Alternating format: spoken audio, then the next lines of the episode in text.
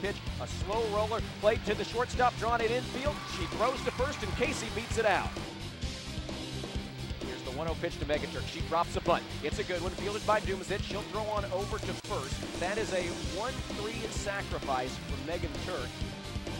Here's the 1 0 pitch to Holly Hall. Now, here's the first and third situation. They will throw down to second base. Here comes Casey Walker home. She scores the first run. The 1 1 pitch. Swing and a little nubber back to the circle. Whitney Canion throws it down the right field line. That'll allow Walker to score from second base. The break even on the way to Dumasic. There's the strikeout, swing and a miss. The pitch, a chopper on the infield, played on two hops by KJ Freeland. Nice play by her to underhand to first. Here comes the one-two pitch, swing and a miss. She flies that one down the left field line, moving Shelby Redfern into foul ground. She makes the grab. Here comes the 1-0 pitch, hit high and deep to left field. That ball is gone, and Baylor wins 2-1.